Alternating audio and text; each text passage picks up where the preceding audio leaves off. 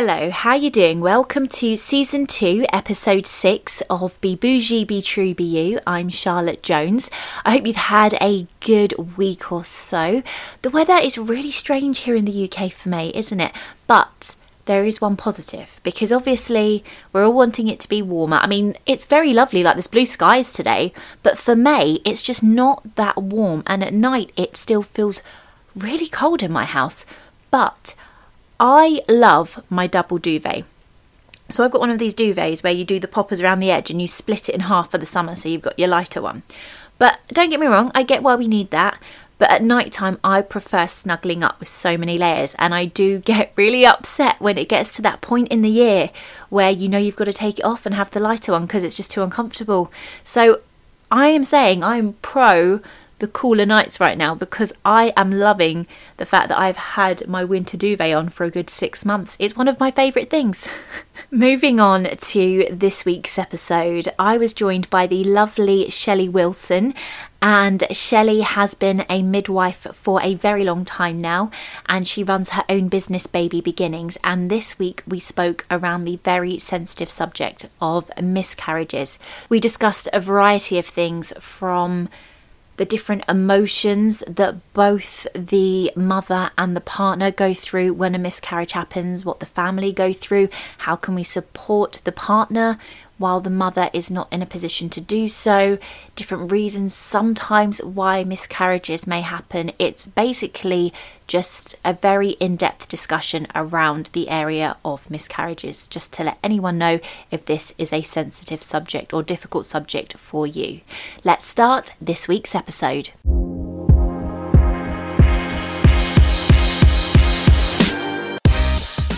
You're listening to Be Bougie, Be True, Be You with Charlotte Jones, the podcast to chat about a little bit of anything and everything.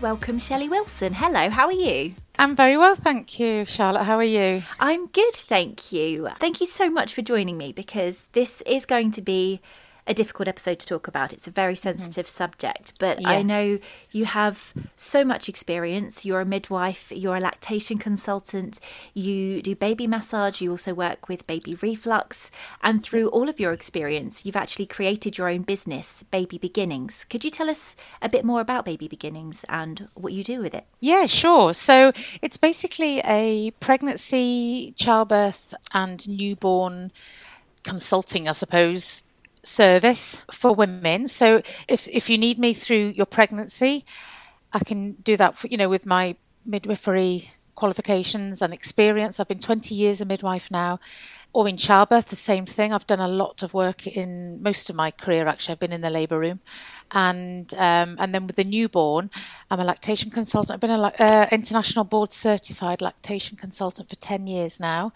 I'm also a baby reflux practitioner, um, which is a really it's quite increasing actually. Baby reflux and it's through the baby reflux lady that who I trained with. We're kind of just trying to promote recognition of reflux really again that's another one that just gets shoved under the carpet or i can do baby massage or baby yoga as well i'm, I'm qualified for that as well so yeah it's it's you can either go from right from kind of finding out you're pregnant all the way through till you know for about 12 weeks after the birth that's a whole year basically that's um, amazing, and so many yeah. things I hadn't. I didn't realize you could do uh, baby yoga. I didn't know that was a thing. Yes, yes, yes. That's thing, amazing. Yeah. So, what I want to talk about today is miscarriage because uh-huh.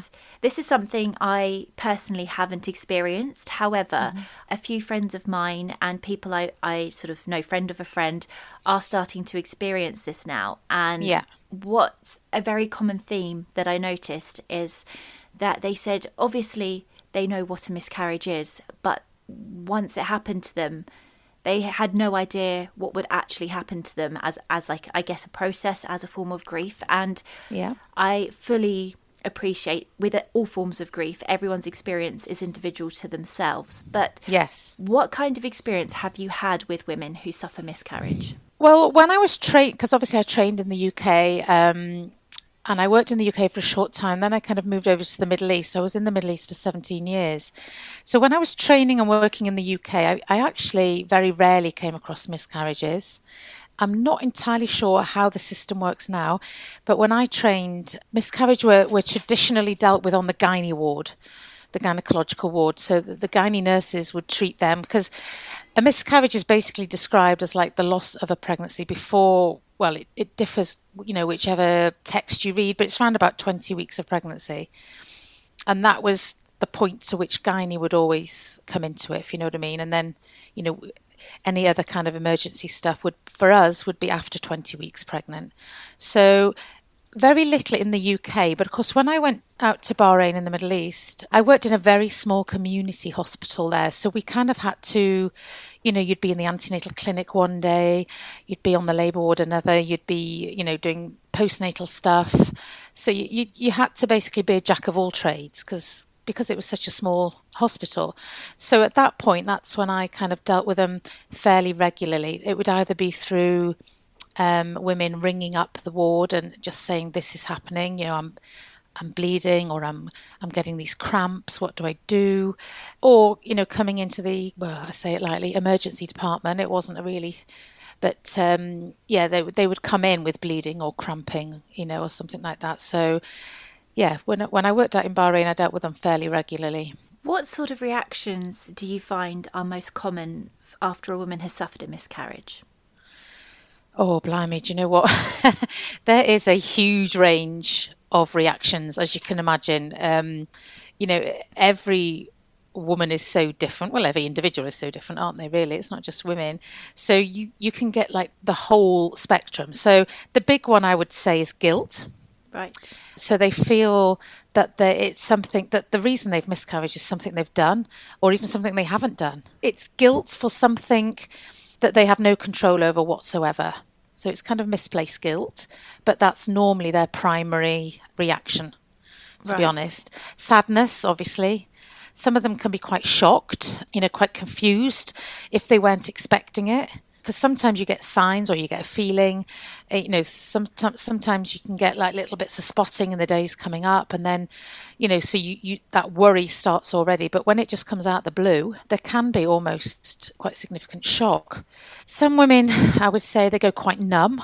You know literally they just blank over which again is almost like delayed shock. You can get anger sometimes and the anger is sometimes directed at us as staff, not in a nasty way, if you know what I mean. They will always come after us and apologise if they've been a bit short, whatever. But it's just, you know how you are when you when you're when you're in shock and when you're upset. You you kind of target the first person you see, don't you? So it's almost like that kind of thing. They're not really blaming us, but they're just they're angry, and they sometimes they can direct it at staff. More often than not, they're directing it at their partner if their partner is with them sometimes they're just directing it at themselves, at fate, at life, you know, in at the world in general. They just get really angry with everything. You can get a lot of jealousy. So if they see other pregnant women or women with their little babies, you know, there's a lot of jealous feelings there. Oh my goodness, what else? Disbelief, depression you can get afterwards. Loneliness as well. A lot of women say that afterwards that they felt really lonely when they were going through it. They were almost expected to deal with it all themselves and they're like embarrassed and ashamed because this thing has happened to them and what did they do differently from you know that lady over there who who hasn't miscarried? They they get that sort of feeling. And you get a lot of withdrawal as well like withdrawal from life as in withdrawal from the family or um, you know isolation from the outside world. They just kind of go into their own shells. And they get stuck in their own heads with these kind of thoughts of failure. You really really really can get a whole rainbow of reactions. It's it's just very individual because even if even though a miscarriage, you know, is, is a pregnancy ended very early, I think a lot of women, depending on their personal circumstances and, you know, what the circumstances are surrounding their pregnancies, a lot of women, the sense of bonding between them and their baby can be very strong very early on. It's just, yeah, I mean, it's a bit like birth, really, the actual birth, this whole the amount of emotions and feelings and hormones and everything that's going on there, it, it's yeah, it is quite huge. I did actually read, not properly read, but I read the re- the results kind of thing of the the Imperial College in London. They did some research on long term symptoms of miscarriage. And they kind of described a lot of it as like post traumatic stress. Really? Yeah, that's it can be that bad. Again, like I say, it depends on the circumstances of the pregnancy. So if this is a, a couple or a woman who has been trying for six years for a baby and then gets pregnant, that's six years of hopes and dreams and physical, lots of, you know, physical kind of stress on their body and, and hormones and, and on their emotions. And then they get pregnant, of course, and then massive elation and then suddenly they lose it. And it's like, that sudden drop you know so if if it's a person like that then you know you can imagine how post traumatic stress would come along but then that's not deflecting from the women who fall pregnant by accident and kind of spend the first four weeks of their pregnancy thinking, do I want it? Do I not want it? What am I going to do? Making all these choices. And then they decide they want to have it. They make that decision. But their grief is no less or no less important than somebody who's been trying for six years. So you know you've, you've got that side of it as well. Everybody it's a loss for everybody regardless of the circumstances and everybody's grief has to be validated. Of course. And the one uh, i want i wouldn't say symptom that's not the right word the one response because a lot of what you said there is very common with grief but yes. guilt with something like a miscarriage how how can you help with that? Because obviously like you said they they, they can't control it but if the guilt is there that's one I, am not sure how would you help support someone so that they get through that and realize that they, they shouldn't feel guilty. You can't stop them feeling that guilt that's for sure. I i know my mother won't mind me saying this by the way. Not that she'll listen to this but i know she won't mind. But my mother had a few miscarriages you know when she was young. And i always remember her telling me she'd speak about them quite openly because she went then went on to have three children. I always remember hearing her saying um, I know what it was. It was raining. It started raining, and I ran for the bus. That was her guilt that she thought because it started raining and she ran for the bus, that's what caused the miscarriage. Now I can tell her now, even even all these years later, as I can tell her now, Mum, that that wouldn't have caused a miscarriage. you know what I mean? People can run in pregnancy for a bus. It's not, you know, in early pregnancy especially, you know, it's not, you have to keep living your life. That's not what would have caused the pregnancy. And I think that a lot of people find that hard to get their heads around as well. That they always want a reason. It's very hard for women to um, deal with their grief and deal with their loss when there's nothing concrete to hold on to, if you know what I mean. Because very often we don't know why they've miscarried. It's right. it's just the body. Something maybe is wrong, and the body's uh, expelled the pregnancy. It's not because you ran for the bus. It's not because you had a sip of wine. It's not because you took drugs when you when you were 15 or whatever. It's it's not normally reasons like that. Sometimes, or more often than not, we have no idea. There are rare occasions when people have recurrent miscarriages, miscarriages, you know, where they would start looking at, you know, your, your kind of body and what's going on there as to why you're having recurrent miscarriages. But most women, there's no reason. And I think that makes it very hard. And I think the best way, because you cannot, doesn't matter what you say to them, they're not going to lose that guilt. Right. At all, they're going to stick. You know, you find they. It doesn't matter what you say. You know, you could say, "Look, it's not your fault." We don't know why these miscarriages happen sometimes. You know, obviously, you know, like I say, if it's happening a lot, you'd, you'd go for genetic testing or whatever and to see if it's something to do with that. But when it's a one off, but it doesn't matter what you say, they will not let it drop. So I think the only way you can deal with that is to listen to them, you know, to give them that space to talk about and to say how they feel about what things, what, you know, what has happened. I think that's all you can do is just, it's that age old support of listening. And that's just let them vent, let them ask questions, let them let them have their feelings and respect their feelings and acknowledge their feelings. Yeah, so just don't, in a sense, don't try and say anything to make it better. Just be there, literally just be there. Absolutely. Because there's nothing really you can do, as you can imagine. It's of like course. with any grief, there's nothing you can do to make it better. If somebody's loved one dies, you can come out with all the cliches, you can say whatever you like, but it's not it's not going to make a difference if you know what I mean. You know, p- people just have to, and I think it's healthy to grieve. Definitely. The, and to get it out, get it out in the open. Yeah. Because where uh, where you were talking before, where you said that sometimes they internalize shame and withdraw. Yeah, is that because maybe they're not expressing what they're really feeling and they're keeping it all inside? Yeah, absolutely. And there is there is a stigma around miscarriage. And with that stigma, I think, comes silence. There's so much silence around miscarriage. Nobody wants to mention it's like the elephant in the room. Nobody wants to mention miscarriage, you know. So if somebody's pregnant and you know they're pregnant and they start getting a bit tummy ache and and then they say, Oh, I don't know, I'm not sure, you know, nobody wants to say, Do you think I'm miscarrying? Or maybe you're having a miscarriage. You know, nobody actually wants to start that conversation. It is literally like the elephant in the room. And I think, you know, how they always say a lot of people have this kind of thing about not announcing the pregnancy. Yes. It's that sort of thing. So don't get me wrong, it's a very personal and individual decision that, and there's no right or wrong. You know, everybody, it's totally individual choice. And I kind of get both sides of the argument. I understand that people don't want to celebrate prematurely because it gives them that feeling of tempting fate. If they say it out loud, then something's going to go wrong. A lot of people have that kind of feeling. But at the same time, I know that when women miscarry before 12 weeks, they really need that family support. They need society's kind of recognition of it, especially. And if nobody knew about the pregnancy, the woman hides behind the miscarriage as well. So the woman feels that she has to keep the miscarriage a secret as well because nobody actually knew she was pregnant. That's when it becomes, it can become very dangerous. Yes, especially to mental health, carrying all of that weight yeah. without. And when you mentioned the 12 weeks, this again, being somebody that has never been pregnant and never I don't know too much about pregnancy. Yeah.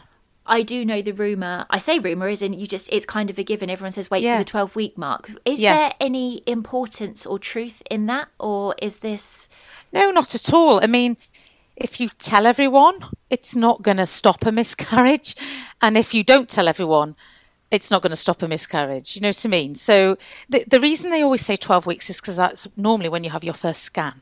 Right. So that's the date you have your dating scan. It's normally a dating scan to find out your dates. Although nowadays, most people have that a lot earlier. Right. But that was the traditional kind of time, 12 weeks, where they would find out, they would have their first scan, so they would see it for the first time and then they felt kind of okay we've seen it it's got to 12 weeks you know and because miscarriage if it is going to happen normally i'm not saying it can't happen afterwards but it's normally before the 12 week mark. So when people get to that 12 week mark they haven't miscarried they've seen the baby on the scan then they feel comfortable to tell everyone. The problem with this is that then if they do miscarry before that which you know that's the prime time to miscarry just before 12 weeks they almost have to announce the death of the baby before announcing the actual baby, if you understand. Yeah, that's very so true. it's kind of, uh, and that's very difficult for people to do. And that's why very often they don't even bother, they just keep it quiet. I don't know whether a lot of the time it's shame. I don't think it's shame. Uh, or, but it might be because if they think it's their fault, you think people will be saying, "Oh, well, you know why she was playing badminton last week, or whatever, you know, or she went on a boat." You know, there's all sorts of daft old wives' tales, you know, that come out. But I just think it's very. I would never tell a woman not to tell everyone or to tell everyone, like I say, because I've already said it's a very individual choice and that's totally, you know, their decision. But if you think about the situation in the workplace, if you work, so if you haven't told your boss, you don't have to literally splatter it all around the office. I'm just I'm taking an office setting, you know, but it could be any work. But if you haven't told your boss or at least, you know, a couple of your colleagues that you get on with really well, then you're not going to receive that vital support you need when you miscarriage, you know, like for getting time off and having to give a reason or or returning to work as well, you might find quite difficult. Yeah. I mean, I've used the example of a, of an office situation, but say, for example, if you're a midwife and you fall pregnant, you don't tell anyone.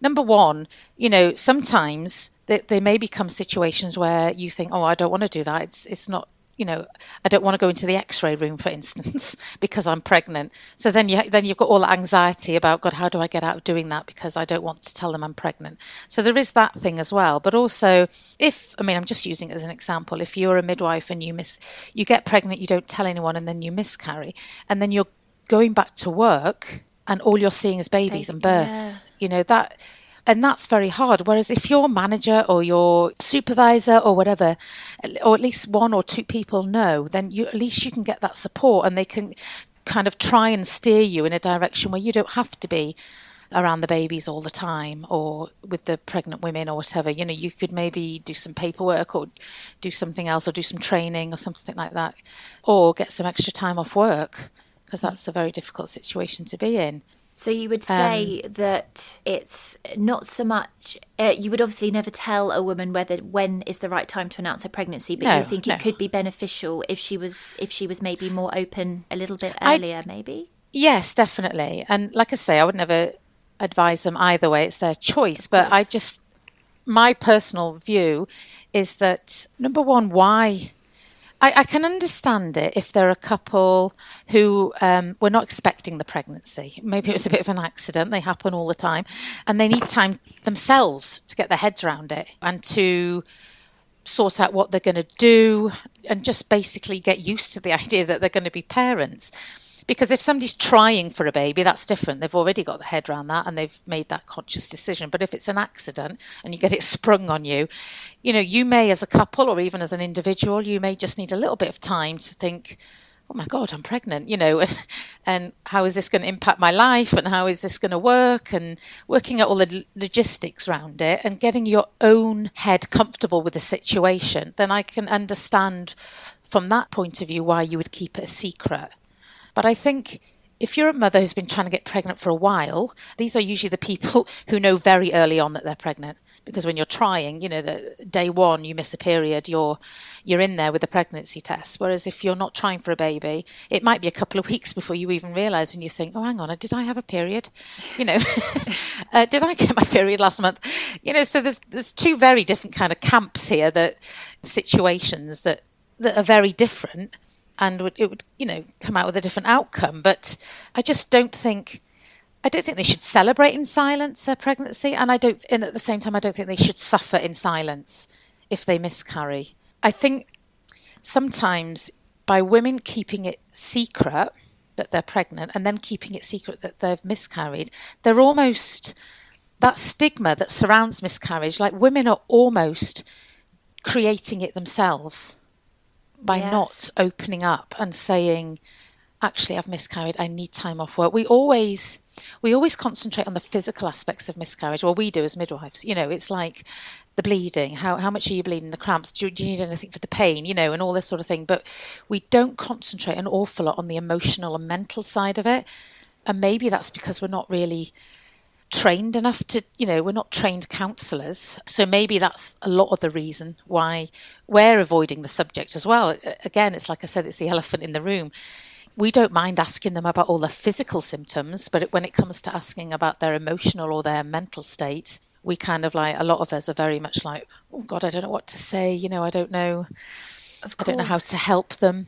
That's that's very interesting and I never would have thought about it like that before. I mean, is there much support for women on the emotional mental health side from any other areas through the NHS? I know obviously this is UK only, but yeah. Is there is there any other support that they can get? There is loads of excellent stuff on the internet. Okay. Um, there are plenty of professional associations who can help. There's Tommy's, uh, there's the Miscarriage Association, Child Bereavement UK.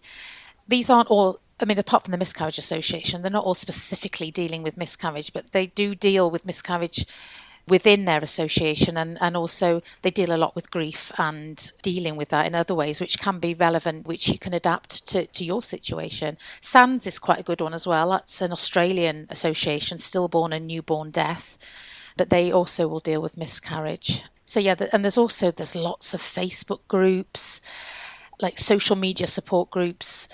There's just there is quite a lot out there on the internet for sure. Or you can go to your GP and they can refer you to a, a trained counsellor. So yeah, I think in the virtual world there's a lot of support. Yes, I think I think individually for each individual there is a lot of help from support groups and stuff. I think I think just where we lack a little bit is society as a whole. Yes. You know, in this whole stigma of not talking about it, and also our work environments as well. They don't tend to help. But then again, like I was saying, if if if women don't come forward and reveal these things, sometimes the workplace is kind of dissed. I don't know the word for that. That they're kind of made to be the villains unnecessarily sometimes because sometimes they're innocent in it and that they don't even know because the the woman hasn't actually said. Of course. And what so, I think is really interesting is from where we were just having the conversation a few minutes ago about if you're more open before the 12 weeks, that kind of thing. Mm-hmm. All of the support you've just said that is out there for women, things like Facebook groups, stuff like that, that's all very much opening up, sharing. Yeah. So that goes very hand in hand with what you've said in yeah. your previous answer. So it really does go to show that the more open women feel they can yeah. be about what they're going through, even when it's positive. And like you said, yeah. it's maybe changing the mindset around early pregnancy would be really helpful if unfortunately anything did happen at any point. Yeah. I heard I can't even remember where now, um, Charlotte, so I can't help you on this one. But I did hear once miscarriage described as like a strange, what did they say? Strange secret birth or a secret strange birth. I can't remember. That is also a death. And that really stuck with me because that's exactly what it is. It, it's a birth and a death at the same time. That's why it's. I think it's quite hard for women to deal with it.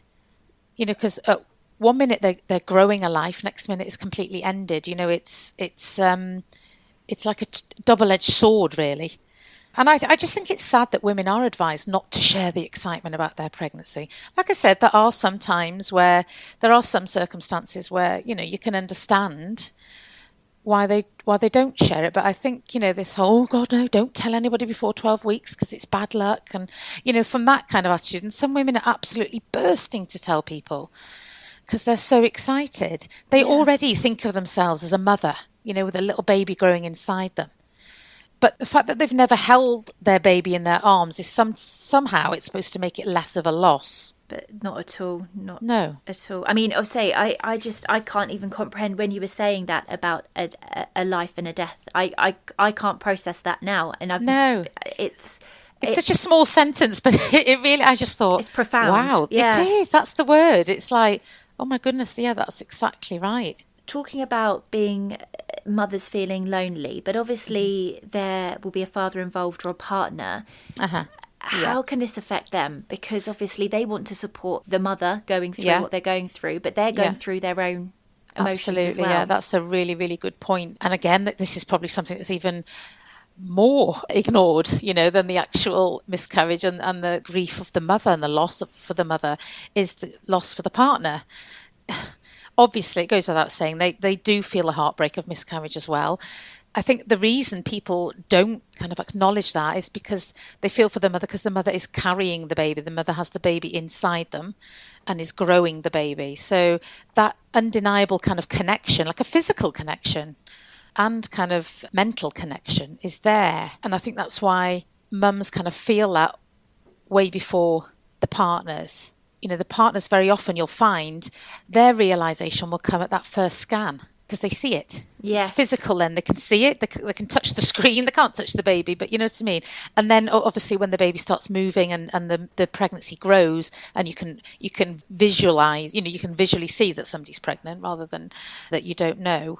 But we do need, we need to break the silence again around men and miscarriage or partners and miscarriage just as much as we need to break the silence around women and miscarriage. Because a lot of men, I find they feel guilty. They feel guilty, not because of something they've done for the pregnancy, which is what the women feel, but the men feel guilty for showing their grief. It's almost like they feel they can't because they weren't the one that carries the baby. They can't feel grief, and so they they feel guilty for that. But I think it's important as well that just because the mother is not capable of well, it will probably not be capable, as in emotionally or mentally capable, of providing support for her partner, it's very important that you try and stop them going their separate ways and dealing with their grief separately. It might just help the mother to see her partner grieving as well. Do you know what I mean? Because she's got, she thinks, yes, he's going through it with me. Yes. Whereas if the partner kind of alienates himself because he doesn't feel he has the right to grieve as much as the mother, it's not a competition. You know, you have grief is very, um, it's very individual. There's no, again, no right or wrong with grief, how you how you deal with it. But I think by alienating each other, you are making it worse. And I think fathers, you know, if any fathers or partners are listening to this, you know, it's um, it's important to you know you're not burdening them if you go to them and cry or if you go to them and you know say how sad you are how your feelings you know if you're feeling grief if you're feeling sadness and shock and anger and jealousy if you go past a park and you see fathers with their little kids you know you don't know. The, these are all things that can affect men or partners with with this, but they just need to come together even more, I think, at this difficult stage in their lives. However raw and difficult it may be, and how however they think it's not helping if they go, you know, oh, I'm sad, I'm jealous, I'm angry, you know, instead of the the mother might not think, oh God, this isn't about you. I was the one carrying the baby. They might think, yes, that's how I feel. I'm so glad we feel the same and we're united in this grief, you know, and they can talk openly about their joint loss of dreams and hopes because they would have both had dreams and hopes for the future for their baby for what was going to happen. You know they might have been talking about names. They've both done that so they both need to to um, join. So rather than i think fathers neglecting their own grief in order to support the mother i think they should be advised to seek out other, either other male friends is always a good option other male friends or family members who have gone through a similar experience that's always a good one. You know, you'll find they often, you know, I don't know, go for a pint and talk about what they, or again, they can go to all these different uh, online facilities as well. And a lot of them have got sections just for fathers or partners. So that's quite good as well. They can get help from there as well. And in a sense, they don't, in both the mother and the father, if they just open up, they don't actually have to do anything, but just by opening up could create yeah. that bubble of support for each other oh without God, yeah. actually having to do anything per se, just literally being open about how they're really feeling will help the other feel so much. Not, yeah. Not better, but there'll be a comfort in that i think absolutely yeah because i think what happens when when the father doesn't show because he's like i say he's kind of neglecting his grief i'm saying him but it could be her that, but they're neglecting their grief because they think it's an, by them grieving or by them being upset they're not being a support for their for the mother but you don't know. The mother in that turn could be thinking, God, he doesn't care. He doesn't exactly, care. Yeah. Look how cold he is, or look how you know he hasn't mentioned the baby. He hasn't mentioned the miscarriage. He hasn't, or he's not acknowledging that he's sad, or he's angry, or he's depressed, or whatever, or guilty. He's not mentioning it. It, it hasn't really affected him. I'm all on my own in this in this thing. That's what they could be feeling inside. Whereas if the man just said, you know, do you know what? This is awful, isn't it? You know, we, we had all these hopes and dreams for our baby and now it's gone and let's talk about that. You know, let's let's talk about how we're feeling and how we're both sad and how we're both guilty or how we're both angry. And I think that can help for for definite, yeah. How important would you say family is for a couple going through miscarriage? Well, depending on depending on your family. no, but I, I honestly think it's super important. Okay. Like super, super, super, super important. If you have a good relationship with your family and you're a strong family and you're a close family, I think that is beyond belief super important. I can't I can't stress that enough because if you think about it, you've you've lost your baby as a couple or as a single, it doesn't matter. But at the same time, a grandparent has lost a grandchild understand? An of auntie course. or an uncle has lost a niece or nephew. An older sibling, maybe, has lost a sister or a brother. Everybody, again, it's the same thing as like talking with the, with the, your, your partner. If you see how the whole family is affected by it and they're all sad and they're all angry, like for you almost, for themselves as well, because you know they might have been really excited about being a grandparent. I know I was. Um, you know, um, my stepdaughter, she's pregnant again. She's she's due in August, and I'm already very excited. Congratulations! Thank you. But you know, I think if she if she had a miscarriage, I would be very very sad. I'd be sad, you know, that it happened, and I would want. I would want them to know I was sad because otherwise it's almost like nobody's acknowledging this pregnancy. And like I say, a lot of women, they they feel like a mum very early on um, because they're carrying this baby. They already class themselves as a mum, and you know have those. The worry starts day one. You know, you're pregnant. You know, and it, my mum still worries about me, and I'm 50, so um, it goes on for a long time. But yeah, I think I think if you have that family who are around you and they're saying, "Yeah, we're sad as well," you know, we're angry and we're this. It's same same thing as with the partner. It just kind of thinks, yeah. Then the mother thinks, "I'm not alone in this," and also the mother will know how well loved this baby was hadn't been born yet, you know, was only, I don't know, for however many weeks, 11 weeks, four weeks, whatever it was, you know. But if you've shared that with your family and they were excited for you and, you know, they knew the, the pregnancy was coming, going back to the, you know, disclosing the secret thing, yeah. then when, when they lose the baby, they have that whole support that, and they feel comfort, like you were saying, in the fact that other people also are mourning the loss of this baby.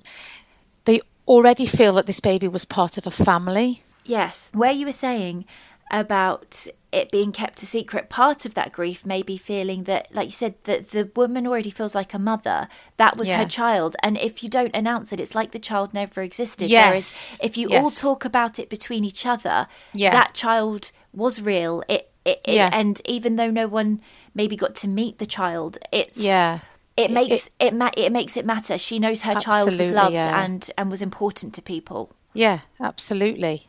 That's exactly it. And that's, I mean, I'm not saying go out and announce it to absolutely everyone. You don't have to ring your cousins and your second cousins and your this, but your close family, your immediate family. Mm. You know, so the, the grandparents of the baby and the aunties and uncles of the baby, you know, that sort of thing. You can, or just choose, I don't know, just choose the grandparents to tell or, or whoever you're closest to. But you don't have to literally go around telling everyone. But, you know, I do think um, unless you know obviously every circumstance is different unless you don't want to announce it or there's a reason you don't want to announce it um, or you know you haven't quite got your own head around it yet and you're still trying to sort out in your own head how your feelings are about this and that's different. But i just think it's in, in the workplace especially it, it's good to let at least somebody know either a close work colleague you know, or your boss, just say, look, you know, because obviously the, you can just say, look, I don't want it bandied around around the whole workplace, but just to let you know, because I think insurance wise and if you have a physical job or if you have if there are certain dangers in the workplace like there could be or hazards you know there could be chemicals in there that you shouldn't be going near when you're pregnant. They might have i don't know a lot of might be climbing a lot of step ladders. You know there's all sorts of different things that you might be doing that you might think well no i don't actually want to do that while i'm in early pregnancy or i shouldn't be doing that while i'm in early pregnancy. You really need to tell someone. And then afterwards if, if you do miscarry as well you want that support from your employer. Not emotional support, maybe, but just support where they say, "Look, take your time, take what you need, give you the space that you need to to absolutely to heal, to heal from what you've just been through." That's exactly it. I mean, it's not that long ago. I think it was March this year in New Zealand. They brought in a bereavement leave for employees who have suffered miscarriage or stillbirth. Oh, really? That's and amazing. Isn't it amazing? And it allows like three days leave for mothers and their partners. So that gives them a little bit of time just to come to terms with their loss without losing any sick leave entitlements or anything like that. So that's, I mean, that's a start. It's, it's not everything, you know, hopefully the, the rest of the world will catch on to that and it will become the norm. And three days, obviously, is not enough to get over a miscarriage, but it's a start. It's a start, you know and it's mean? knowing that it's there again. It takes some of that pressure off of not having to put that face on immediately after you've just yeah. had what could have been a, a horrendous shock. Absolutely, yeah. In this country, I think there is still a little bit of that stereotypical stiff upper lip, you know, yes, British yeah. attitude, you know, um, just get on with it and stop making a fuss or, you know, all those sorts of things. And you very often, you hear, I mean, gosh, everybody means well, don't get me wrong. But I think sometimes you do still hear those awful things like, oh, you're young, you can try again. Or or you already have three, so you, so you, so you know you've already got three. You're lucky. Things like that, they're not helpful at all. No. they're not productive. They don't, or they'll say, "Oh, it's not actually a baby that early on." When they have no idea that woman, from the minute she finds out she's pregnant, she might she feels like a mother. Yes. If in the right circumstances, I'm kind of doing blanket statements here, but you know, obviously there are some people who don't feel like that, and that's a different story. But in the majority of cases, when it's a wanted pregnancy and everything's fine, then you know, they, they don't need to hear things like that. They need you to listen. Yeah. They need you to have compassion and empathy. That those are kind of big words as well. They need you to respect pregnancy. You've got to respect cultural differences as well because that makes a big difference as well, and individual opinions as well, and individual reactions. So don't be fooled by people who act like they don't care. You know, if you think people aren't grieving and you think, oh, she's hard faced, she had a miscarriage and she's not even showing, you know, don't be fooled by that because that's just sometimes how people deal with grief. Exactly. And those are the ones you literally got to give them space, give them time to expose their grief because it will come eventually. And I think it's very important to remember that, especially if you have not been through this yourself, like you Yeah. said, to give opinions and things like that, it's Yeah. that it's counteractive. It doesn't help. It is. And you can't judge as well. You can't judge people on how they react to their own miscarriages. No, not the same as you i mean my, my stepfather died a few years ago and i've got two sisters the way we all dealt with that grief was very very different and not one way was right and not the other way was wrong it was just different personalities and how you deal with it exactly. Yeah. Um, and you can't judge from you know you can't judge people for that it's just individual characters and where they are in the world and where their headspace is Of course.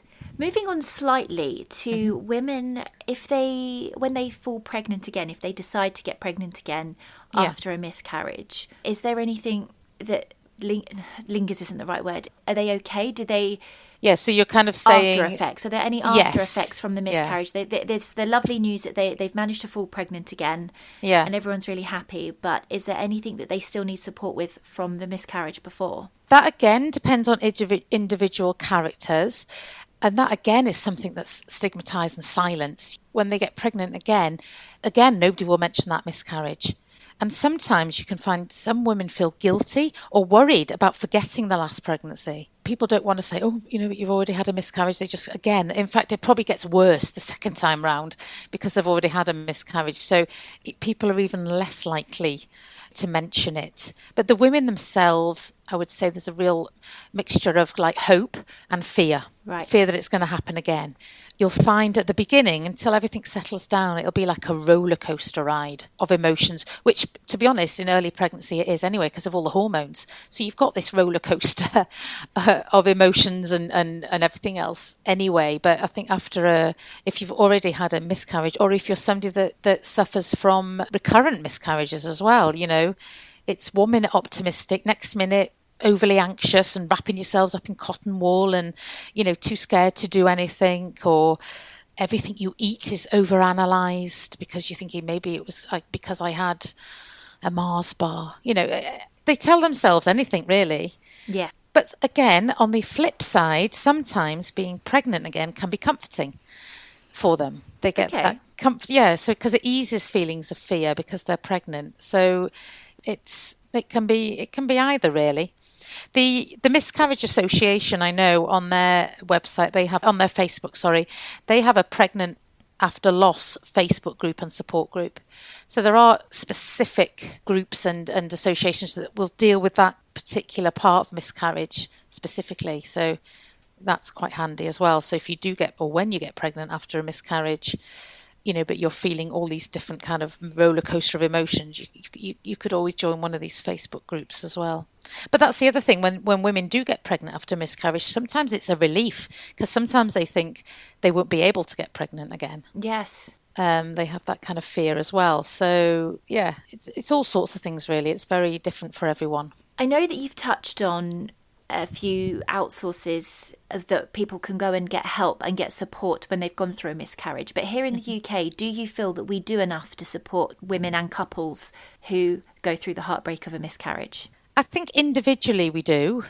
And I think it depends where you live and what hospital you're with or whatever. A lot of hospitals will have a bereavement midwife that can help you with this. Some don't. So, you know, you, you sometimes it depends. You're lucky on what kind of catchment area, you know, like with every, like a healthcare lottery. I just think it's, it's society as a whole that still silences, still silences the topic Right. because it, it, it just seems to be a very I mean, I think when I first started coming across women who'd miscarried, I was very much like, I would be exactly that person. I wouldn't want to mention it. You know, I'd take their blood pressure, I'd check their bleeding, I'd feel their tummy, I'd, you know, make them a cup of tea even, but I wouldn't talk about it. Do you know what I mean? I just wouldn't It's fear say of anything. saying the wrong thing or something like that. Yeah, I guess it could be. Yeah, it could be fear of saying the wrong thing, but also it's like th- there is not a lot you can say, but that's what you learn eventually. Sometimes you don't have to say anything. You just have to say to them, "What are you feeling?" Yes. You know how how are you?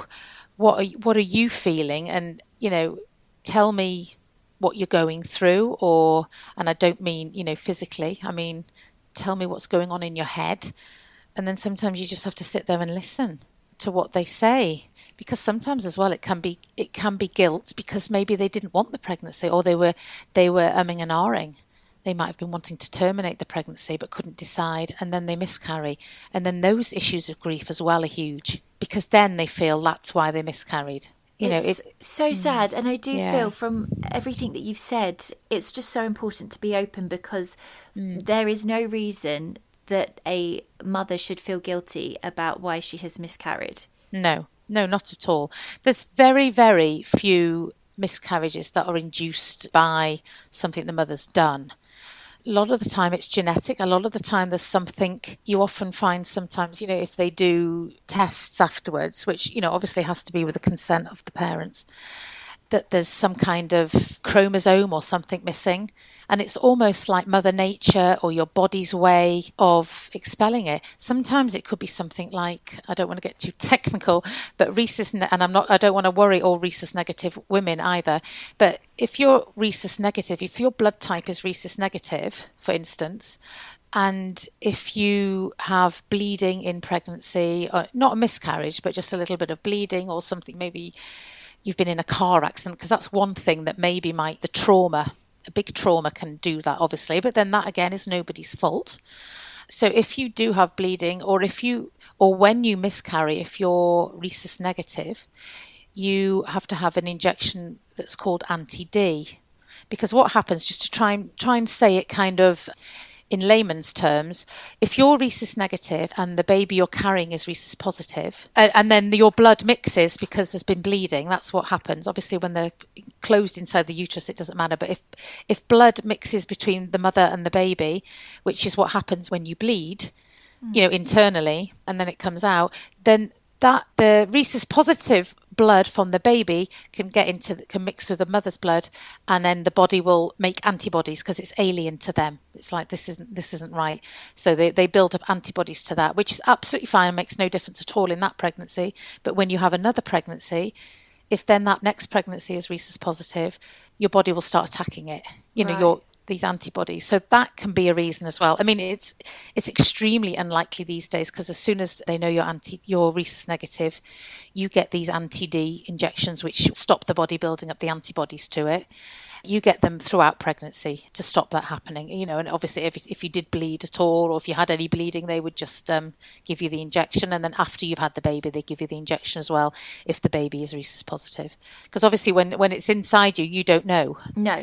whether it's rhesus positive or it's not, unless the mother and father are both rhesus negative, and then it's highly unlikely that the baby's going to be rhesus positive. But yeah, so it's it, it's something that doesn't happen very often at all. But it's say if you haven't been having very good antenatal care, or if you haven't been having antenatal care at all, and these things happen. So that they're very very rare occasions when a miscarriage is caused by something out of the norm. Yes. But just like I was saying, just running for the bus or, you know, eating an egg or uh, you hear all sorts of stories why, you know, going flying, going on an aeroplane or it was because I went on an aeroplane.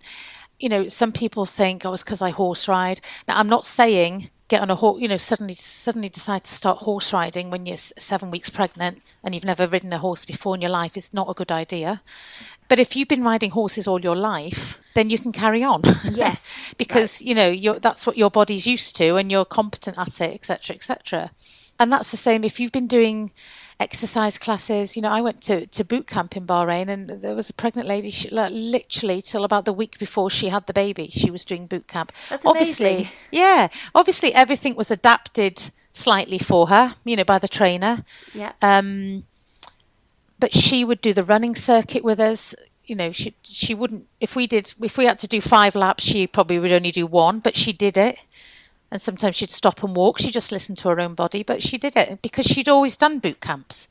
You know, you wouldn't start a boot camp no when you're just seven weeks pregnant. It's very, very rarely the mother's fault, that it's something they've done. It's more than likely the body is doing something which unfortunately we just which we control. have no control no. no.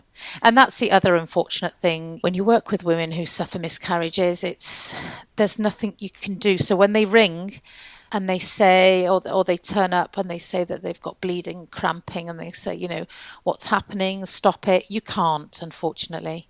There's absolutely nothing we can do. It's it's your body has decided that and it you know it, it you're going to miscarry and there's not if you're going to miscarry you're going to miscarry. Right. And there's nothing we can do about it. Obviously if you start contracting and you're 30 weeks pregnant there are tab you know there's, there's medication we can give you to try and stop the contractions. But at seven weeks pregnant no there's nothing we can do. I think it's, it's just um, so and important. that's hard as well as a professional because they're coming to you for help and there's nothing you can do apart apart from listen to them support them give them some painkillers you know, and and just I don't know, hold a hand. Some women bleed and have cramping, and then it stops, and nothing. You know, they don't miscarry. And I think that's again with with something like miscarriages. There's unfortunately not, like you said, there's nothing that can be done. It's it's up yeah. to our bodies. Yeah. So whatever happens to be your situation, it's okay to talk about it. You just don't feel shame. Don't feel yeah. like don't feel alone. Don't feel like you can't. And the more that you open up, the more not only will you normalize it for yourself, but when other people go through similar to you, you're opening Absolutely. up the door for them as well to feel that Absolutely. it's okay yeah. for them to talk about it. Yeah, that's a very good point. Yeah. That's exactly right. Well, thank you so much for sharing so much information. This has been hugely informative for me, and it will be so supportive to women out there and couples out there who are unfortunately yeah. going through this heartbreaking time. Um, so, Shelley, where can people find you if they want to know more about Baby Beginnings or just get in contact with you? Well, I've got a website which is www.babybeginnings, and baby is B A Y B E E, babybeginnings.com. So you can go along to my website and um, have a look there, or you can email me, which is Shelley, S H E L L E Y, at Baby Beginnings. I have a Facebook page and an Instagram page, both called Baby Beginnings. So yeah, you can find me. Oh, and I've got link. I'm on LinkedIn as well. So yeah, there's lots of different places you can find me. And you know, if anybody is worried about anything, um, I'm always happy to answer questions or you know, try and you don't don't feel like you have to kind of come along and buy a whole package. It'd be nice if you did, but you know, if if you have a query, I'd never turn you away. You know what I mean? I have actually just started a new service called um, Hey Shelley, which I kind of stole a little bit from Google. Probably get sued, but never mind. What's that? Was, well, you know, like how you have Siri or you have Google, and you'll go, "Oh, hey Siri, what's you know what I've." I don't know. What's the weather tomorrow? Or hey Siri, how do I cook a a fish pie or something like that. So I just thought it would be great if, if some women don't want to buy the whole package, you know, of, of antenatal care or or childbirth, whatever, but they just want indiv- you know, every now and again they might have a worry or a concern, and they might just want to say to someone, you know, hey, how, what what about this? Now, in this day and age, especially at the moment, women aren't seeing their midwives that much it's not always that easy to get hold of them either or their GP.